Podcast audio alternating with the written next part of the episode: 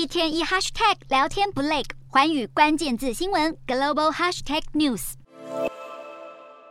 在国际社会一片谴责声浪中，白俄总统卢卡申科依然坚定站在普丁身边。还声称他收到了警告，显示西方国家有计划对白俄的领土发动攻击。卢卡申科甚至同意跟莫斯科当局在乌克兰周边一同部署联合部队，似乎无惧乌俄战争再度升级。白俄的国防部长曾表示，国家有将近五十万新兵，能在必要时投入乌俄战场。而乌方的军事情报指出，截至十月九号，白俄的机械化营和特种部队已经在乌国边界部署了六个战术营。乌克兰情报局形容，这就像是莫斯科在逼迫身为小弟的白俄公开参战。邻近的波兰更是在十号更新了旅游指南，强烈建议所有白俄境内的公民立刻离开，以免在当前的升级局势下，有更多波兰国民在当地被逮捕。观察其他几个试图在乌俄战中保持中立的国家，像是中国，依然没有直接谴责俄方，只表示愿意协助推动和平局面。至于跟俄罗斯彼此称呼特别战略伙伴的印度，也不愿与西方国家一同执行对俄制裁，仅是对乌克兰发表了关切声明。